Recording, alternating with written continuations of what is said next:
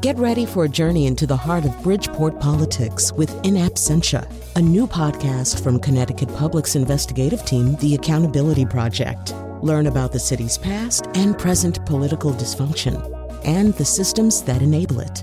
Tune in wherever you get your podcasts. Funding provided by Joe Zimmel and Valerie Friedman. Mr. Chazz uses social media to offer advice about raising and educating children. You are that mentor to give them space to feel, learn how to deal, and express and communicate what they're feeling. He has hundreds of thousands of followers on Instagram and TikTok, and his videos often incorporate skits. Mm, I am so mad at myself. Hey, friend, what's what's going on? Ugh. I mean, honestly, I'm so embarrassed to even say this, but I, I feel like I'm failing as a parent. And songs. Brush, brush, brush your teeth, brush them left and right. His videos encourage us to change patterns of behavior that we learn from those who raised us. We need to learn to allow mistakes. But because we weren't allowed to make mistakes, this perfectionism drives us into shame. This is Disrupted. I'm Khalilah Brown Dean. Today, we're exploring ways to rethink parenting. Later in the show, we hear from scholar Nandita Chaudhary. When she studied developmental psychology, she realized that it didn't always reflect the way that some cultures view raising children. But first, Mr. Chazz. He's a teacher, social media content creator, and host of Mr. Chazz's Leadership, Parenting, and Teaching podcast. Mr. Chazz, welcome to Disrupted. Thank you for having me. I'm so excited to talk to you because you have this amazing social media presence, but you are also helping parents, educators, and most importantly, children think about how they navigate this terrain that is increasingly becoming difficult. Before we get into the work that you do, I'm curious about the why. So what made this the area where you said, this is where I really want to focus and help people together? It really just started off as me becoming a Montessori teacher and really not knowing what to do myself and really struggling with grappling with the fact that I didn't know, like I knew that I was raising the next generation of humans, but I didn't know how to do it in a way that was helpful. And there were times where I thought I was trying to be helpful, but I may have ended up being more harm than help.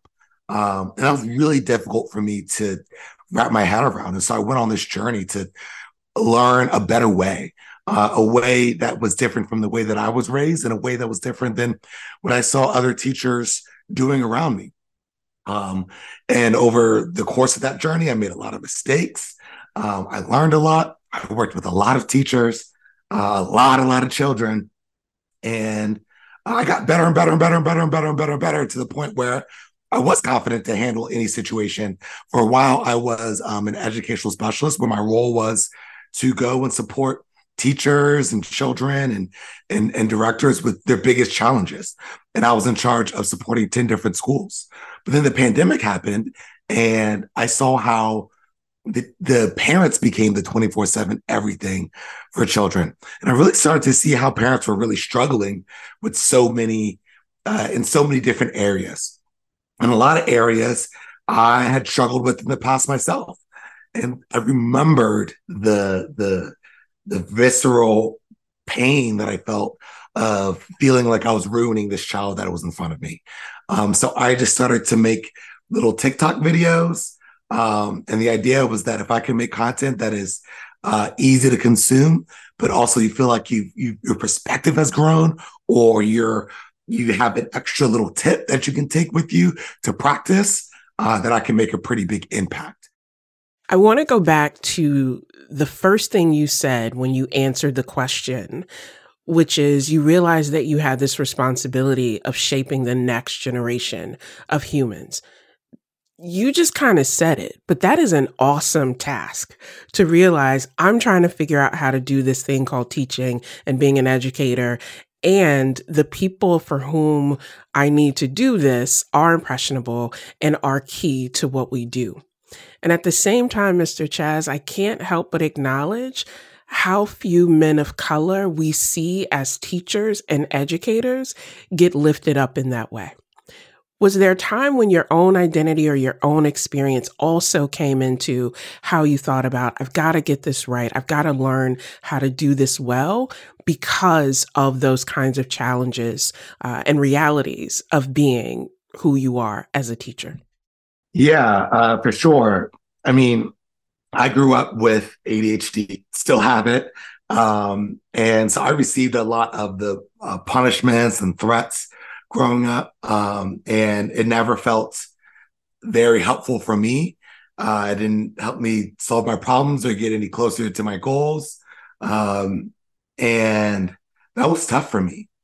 And I, I also am aware of, you know, I remember before I had kind of made the change uh, while I was in the very beginning parts of my journey. And I was telling children uh, they were coming inside, and I was telling them, I said, wash your hands, sit down at the table, wash your hands, sit down at the table. I'm just kind of repeating myself.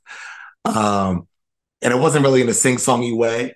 Uh, it was before the songs had really become a, a big part of my practice. Um, and someone pulled me aside. It was uh, not even just my boss; it was my boss's boss, and said, "Hey, it sounds kind of like harsh when you're you're saying that, um, and it might just be because you have a deeper voice, and so you know it sounds a little bit more harsh. But you know, tr- try a different way. Try, you know." And they they offer. They said, "Hey, try singing. Try just putting it in a song." And I didn't really believe that I was going to be helpful at first. Um, and I was like, okay, sure, put it in a song, whatever. Um, and then I just did it the next day, and it actually was a lot more impactful than I was expecting it to be. And I've been using songs ever since. But to really go back to answer your original question, um, it's interesting because I got this question, a similar question, for the first time about a week ago. And I noticed that when I, uh, as a teacher, when I, as as a as a black male teacher, um, when I get things wrong, or I'm kind of using more of the traditional methods, they seem as a little bit uh, harsher than uh, my peers around me.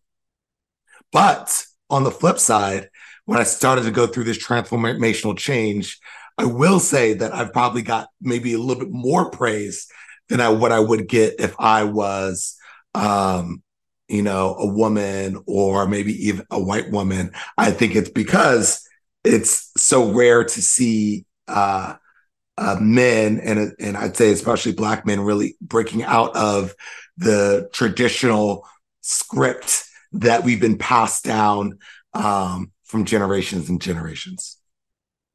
So, Mr. Chazz, I want to talk about this this term gentle parenting, which is a part of a movement, I guess, a change that has a lot of supporters, but also has drawn a lot of critics. And so you have said that even the very term gentle parenting is loaded because of all of that critique and questioning of it. What do you think of gentle parenting as a practice, even if that is not the terminology, perhaps, that brings people in? It is really a movement away from how we've traditionally been raised, which is, and we've traditionally been raised in fear and control based methods. And really, gentle parenting is all about connection and collaborative based methods. And I think and I know that it can be more effective, that it is more effective than the fear and control based methods because the fear and control based methods push children down into the lower centers of their brain. And really, it pushes the adults down to the lower centers of our brain too. And in this place in our brain where we're using fear and control based methods, or children are receiving fear and control based methods, they are less open to being able to receive learning, not because of uh, some willingness or resistance, but it's just because of that is how the brain works. But when we use when we use more connection and collaborative based practices, and we're not forcing them on this journey of growth, but we're guiding them, and they're going willingly, then they're going to learn so much more. They're going to grow so much more because we're not dragging them on on their journey. We're they're they're coming with us. I really like that framing and I prefer hearing it as connection and collaboration because I think it, it allows us to recognize and really lift up that Children are people. They are humans who are entitled to the range of emotions, feelings, and responses. And that part of the job of parenting or educating is supporting that because it allows us as quote unquote the adults to also give that same grace to ourselves and gets away from the critique that, oh, we're just going to raise kids to be disrespectful and to just think that they can say and do anything when even as parents, we don't always model the kind of behavior that I think we want to see young people adapt. Talk to me about how social media has become such a powerful tool for you to be an evangelist in some ways for connection and collaboration, but to reach people that you wouldn't normally be able to meet in a classroom or in a lecture or workshop. Man, I think that it is the uh, a great tool to move us to evolve and move closer to world peace and build the foundations of world peace, right? It's difficult because, and the reason why I talk about generational uh, cycles or the, these, you know, generational patterns, which are really just these unhealthy patterns of behavior that we have a tendency to pass down from generation to generation, right? My parent did it, so I'm gonna, you know, this this way I was raised, and I'm gonna raise my kids this way. And if if that was the way that you were raised and everyone in community is kind of doing the same traditional route, then you don't have any other examples of connection and collaborative based uh, parenting or or conscious parenting or gentle parenting or whatever. And so not only do you not know what to do, what else it looks like. Like, okay, what do I do or say when my child talks back to me, or when they don't clean up, or when they hit their sibling, or when they don't do their homework? You have no idea how to handle these situations because you've never seen it handled other than fear and control based practices. One, two, not only do you not have the knowledge of what to do, two, you don't, you've never really seen it. So, like, even if I tell you, it's more helpful to know, like to be able to see what it looks like, to be able to be in the space of it, to see what it feels like to receive. Um, and then three, you don't even if you do embark on this journey it can be really difficult you don't have a community of people around you who are supporting you when on the contrary you have a community of people around you who are who are uh, discrediting what you're doing here, saying you're just going to raise disrespectful kids, and why aren't you disciplining them when they need a spanking, and all these other things that uh, bring judgment into uh, your growth of what you're trying to do. Um, and so, with all of those factors, it's really hard to break these unhealthy patterns of behaviors or these generational cycles. Social media is a way for you to one see uh, what it looks like from other people who are doing it and to know that there are other people doing it. Two, hear and learn about all these different strategies that you can use um, so you can start putting them into practice and, and trying them out. And three, there's community in social media where maybe your mom or uh, even your support system down the street isn't on this, you know, conscious parenting journey, but you got Mr. Chazz, you got, you know, uh, uh, Destini Ann, you got Dr. Becky, you got all these people who kind of become your community of support. Um, and, and even, in, in, even if it's not other people who are sharing, other people in the comment section just sharing their experience and their stories and how it's been effective and how they've come out on the other side. Coming up, more from Mr. Chazz. He offers advice to educators dealing with perfectionism. And later, Nandita Chaudhary says that developmental psychology hasn't focused enough on the mental well being of mothers. This is Disrupted. Stay with us.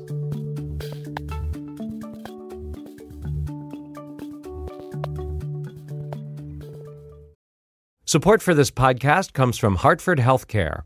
Elevating Health is funded by Hartford Healthcare. ECMO is a leading edge, life saving treatment for patients with cardiac or respiratory failure. Dr. Jason Gluck, director of the Mechanical Circulatory Support Program and Emergency Cardiac Care at Hartford Hospital, explains what it is. So ECMO stands for extracorporeal membrane oxygenation, outside the body oxygenation of blood. It's a life support technique that's used by highly sophisticated medical systems for patients with severe heart or lung failure. The technique involves removing blood from the body, oxygenating it, and then returning it back. ECMO procedures happen in the ICU, but not all hospitals are equipped with the necessary technology and staff.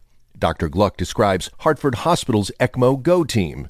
So ECMO is considered when treatments have failed. And in our center, with a special ECMO on the go team, we'll actually take that technology to their hospital and help them out there if they need to to stabilize the patient and then bring them back to Hartford for recovery.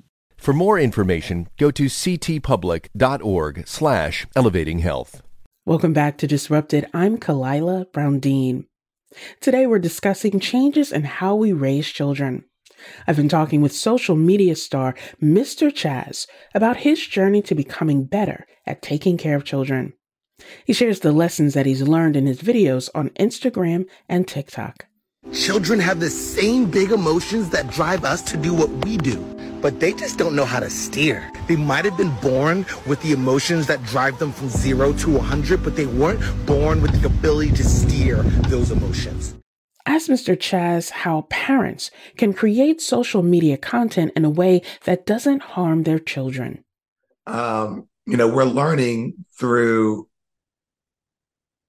that on social media or just on the internet that uh, with all this emerging technology, especially with AI, that people are able to take your your your information and your child's information um, and do some pretty harmful things with it.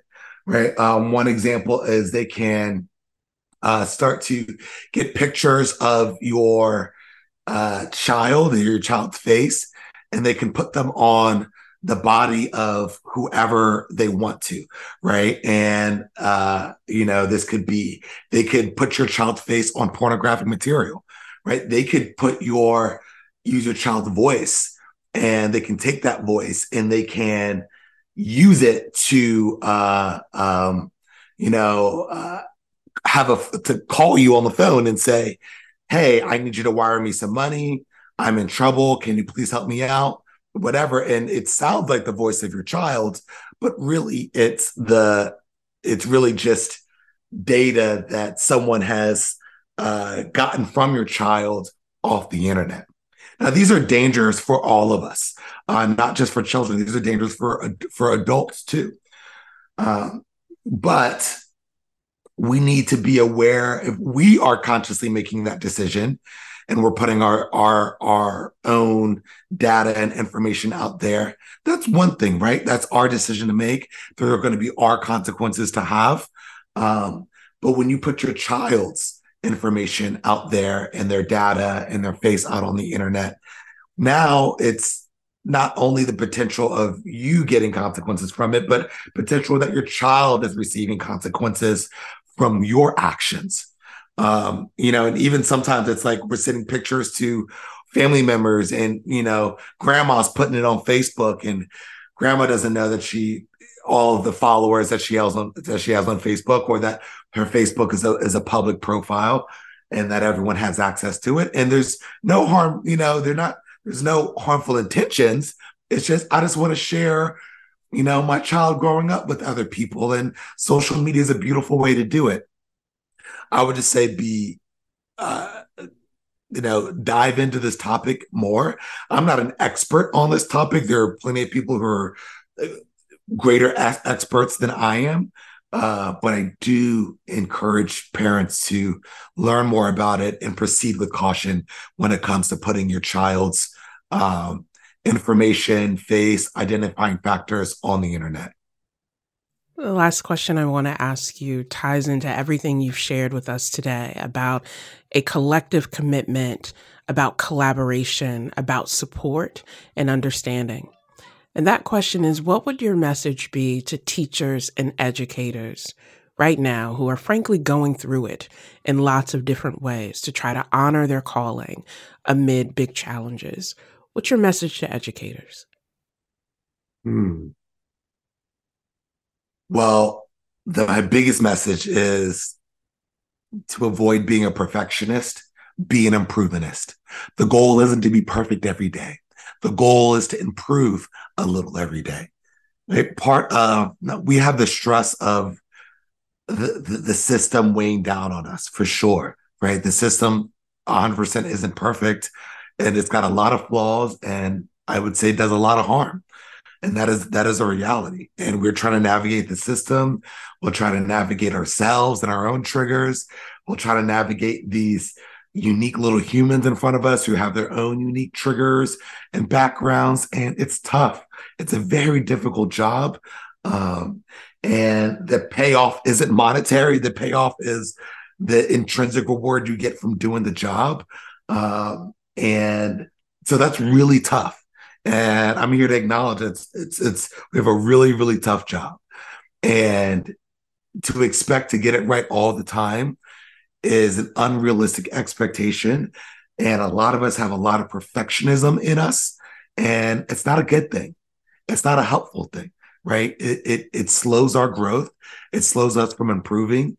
And it really makes our days more of a struggle than it already is because not only is the system beating down on us, we may have uh, parents beating down on us, we may have uh, uh, uh our bosses beating down on us, we have we have kids beating down on us, right? Um, the last person who needs to be down on us is ourselves, right? We need to be able to uh, give ourselves empathy in situations and and that will allow you that will make space for you to try different things knowing that they might fail knowing that you might mess up. But the point isn't to for it to get it right the first time every time. The point is to move the needle a little closer towards growth a little a little closer towards our own internal peace and to share that with the children around us with the classroom around us with the community around us and if we do that, if we are able to do that, give ourselves grace and give children grace uh, while we're both on this learning journey together, we will be building the foundations of world peace. I feel like I need to capture that and play it to myself every day as a reminder and affirmation that we're on this journey together. Mr. Chazz is a teacher, content creator, and host of Mr. Chazz's Leadership, Parenting, and Teaching podcast. Thank you so much for joining us on Disrupted. Thank you so much for having me. I hope this helped. And please follow me on social media to learn more. I, I barely even scratched the surface with this interview. So please come into my world and learn more. Many caregivers rely on research to help them figure out the best ways to raise children. But what if the research doesn't apply to your particular culture and experience? Our next guest looks at exactly that challenge. Nandita Chaudhary is an independent scholar and visiting professor at the Federal University of Bahia in Brazil. She studies cultural development psychology. Professor, it's great to have you with us. Thank you very much, Khalilah. It is an honor to be with you. I love the radio. I always have. We uh, grew up at a time when there was no television, and the radio was our source to the world. Thank you. And so let's talk about that then, because you said radio was this way of sharing information, understanding, helping us to connect to stories and experiences that may not be our own. And so for our listeners, I want to start by having you let them know what is cultural development psychology and how does that connect to your interest in that area? It is uh, the purpose of my academic career. I studied as a developmental psychologist, but I gradually began to uh, understand that the way in which uh, childhood and family life is transacted in India wasn't represented in this uh, version of developmental uh, studies, uh, developmental psychology more specifically. And it was a growing discomfort, but there was a point at which I realized that I had to look for an alternative framework to better understand the people I was working with and the ideas I was working within. That is the point when I encountered the discipline of cultural psychology.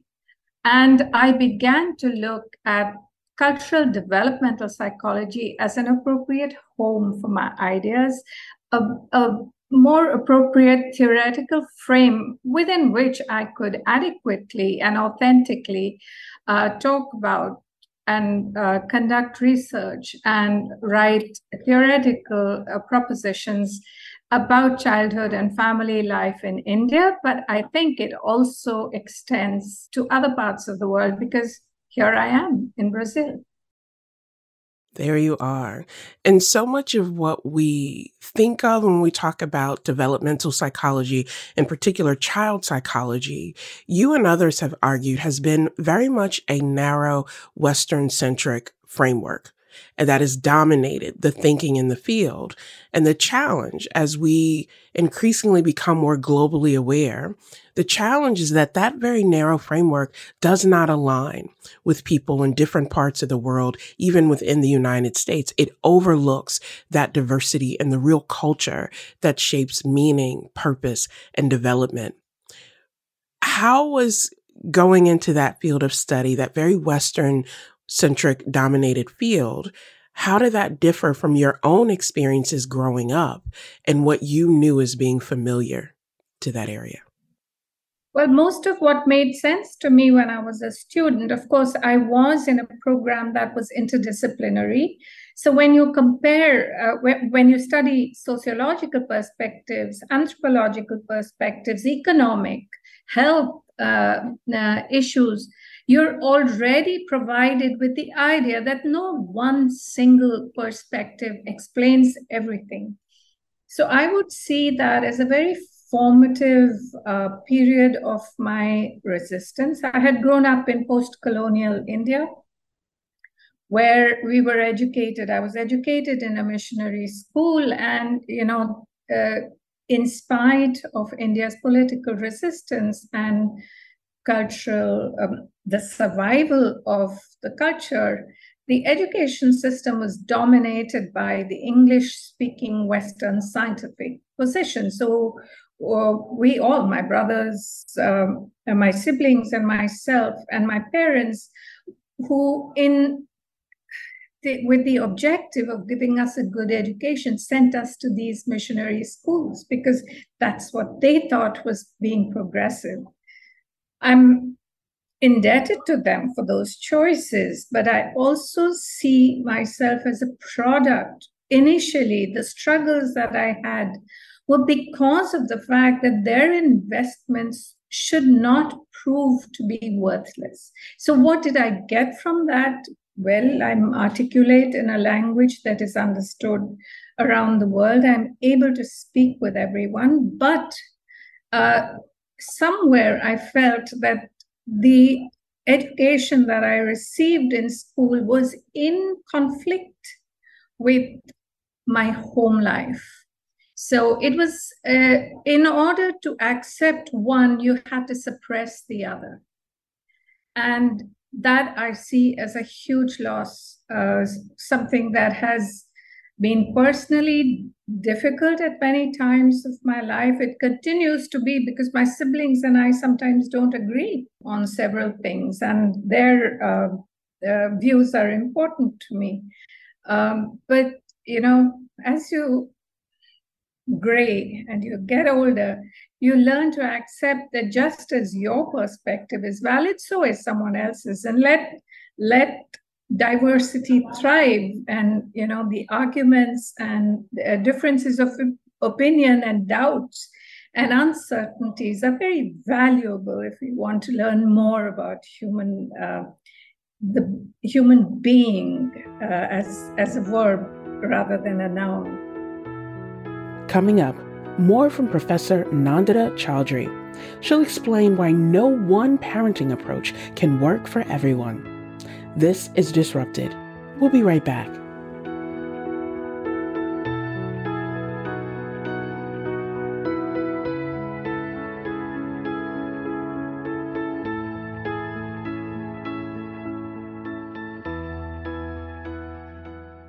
Welcome back to Disrupted. I'm Khalilah Brown Dean.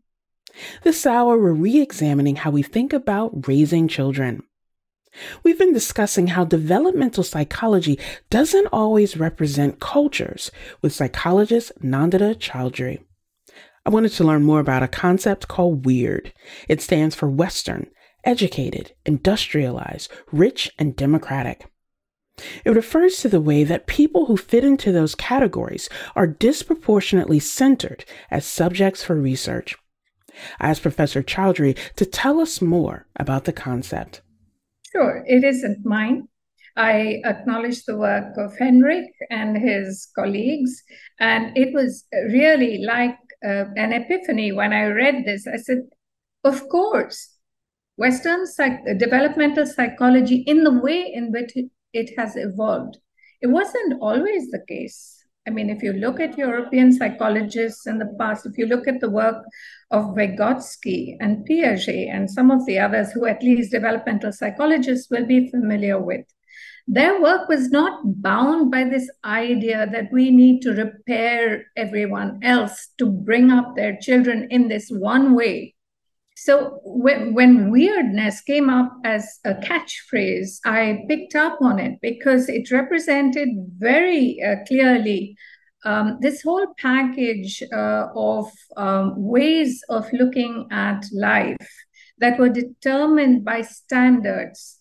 These are, by the way, even called gold standards of care where the mother has to be caring and responsive and talking to the child. I mean, heavens, the mother has a life of her own. But developmental psychology, in the what I could see, did not acknowledge the fact that the mother also needed care.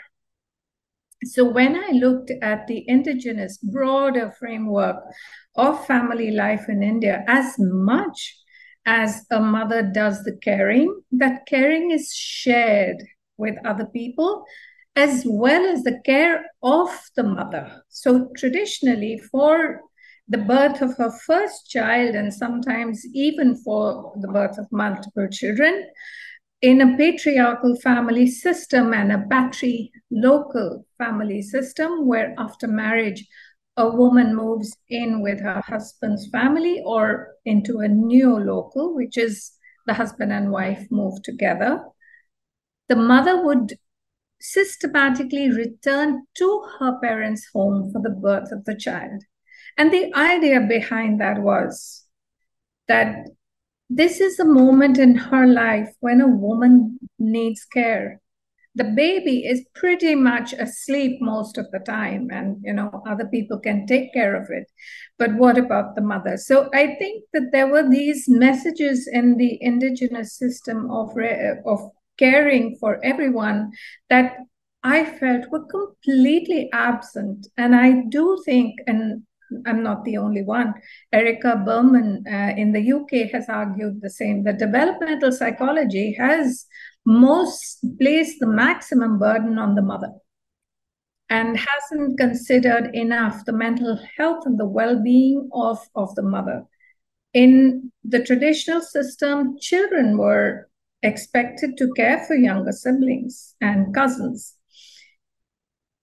The first experience you had of a baby was not your own which which can be an overwhelming experience um, that is seen as uh, child labor in the modern way of looking at child rights.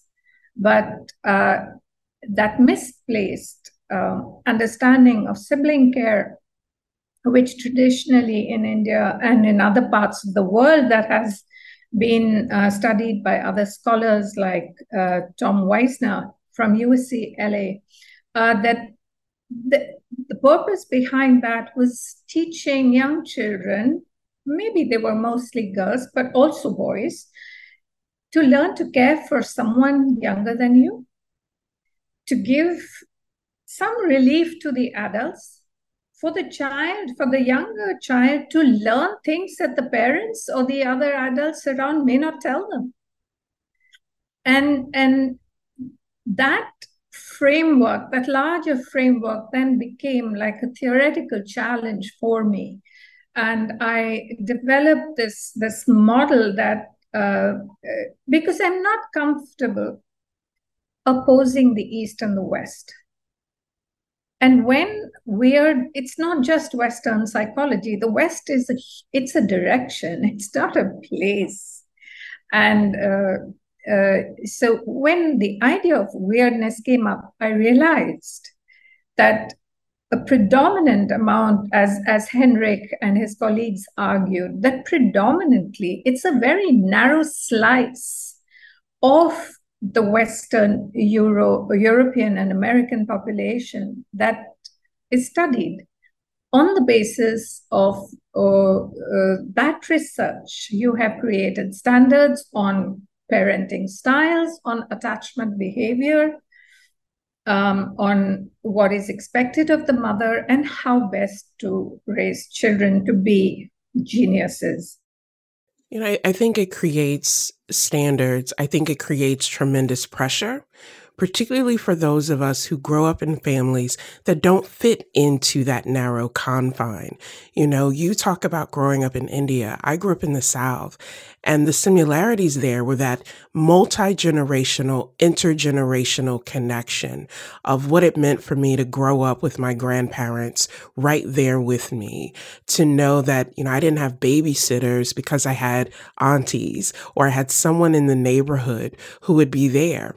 And so while they were taking care of me, I learned to also take care of elders. You, you, you learn that empathy. You learn that humility.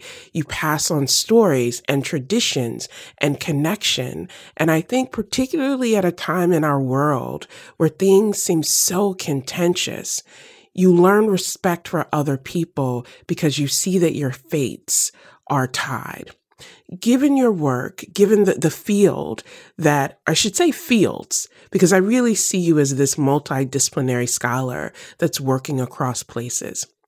What would you say to parents or families who are listening to this and saying, yes, the professor gets it, that this experience doesn't have to be narrow?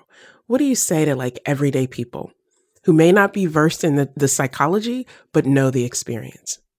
What I would like to say is that the way in which we bring up our children is determined by the socio-economic, historic, social, ideological, um, linguistic landscape in which a child is born. I do not wish to claim that the way in which we as parents bring up their children is wrong. No, it's right for them. And we need this kind of acceptance that diversity is the main principle of human life and human being and human society. And let a thousand ways of rearing children thrive. At the end of it, as my um, eminent colleague Heidi Keller has written, child care practices are adapted to the social, ecological, economic, historical, cultural settings in which a child is brought up. So, what I want to reassure parents uh, is, is to be able to stand up and acknowledge that, you know, there are diverse solutions to the universal problem that society needs to care for its children, but nobody can tell you that this way is a good one. Fine. Maybe there are, you know, good and not so good ways of uh, raising children, but that's true of every society, right? There are some people who will pass judgment on others. Hey, we do that all the time. You see someone in the mall and you see a bawling child, immediately the glance goes uh, to, you know, sort of looking at the parent and saying, my God, that's a bad parent. So it, it seems very natural for us to judge others. And yet you stop yourself because you don't know what the circumstances are within which. Similarly, using this example, please do not tell other societies how to bring up their children. And uh, developmental psychology through international NGOs like UNICEF and World Bank are actually at this very moment promoting the idea of what is called the nurturing care framework among poor communities around the world to say, bring up your children like this, then your life will be sorted. They will, so the model is presented, and my worry, my urgent worry is that if childcare practices are adapted to the social context, making them change one thing and not changing the economic conditions, might actually result in the very harm that people are trying to prevent. It is now a campaign for me, but I don't have uh, the temperament of an activist. So I just accept, uh, you know, uh, invitations to speak as and when I can. So this this notion of um, adapt childhood and childcare practices as being adaptive being kinder to your own parents because we're constantly looking back and saying hey you did you didn't do that right or you messed me up. I mean no parent wants to mess up a child right? There are circumstances that are difficult. So if you're telling people who are living in difficult circumstances that they're also bad parents where is the justice in that? Why why haven't people called out? Because because people who live in poverty do not have the energy. They're so busy making two ends meet they don't have the energy to become activists. So we as academics and professionals have to speak on their behalf. As as these uh, author Matthew Desmond in Poverty by America, which you may uh, know, has said, we all have to become poverty activists. And I see myself as, as uh, in a very small way, contributing to that movement. That was Nandita Chaudhary. She's an independent scholar and visiting professor at the Federal University of Bahia in Brazil. She studies cultural development psychology. Disrupted is produced by Kevin Chang Barnum, Wayne Edwards, Meg Dalton, and Katie Tolarski. This episode was also produced by our intern, Lateshia Peters.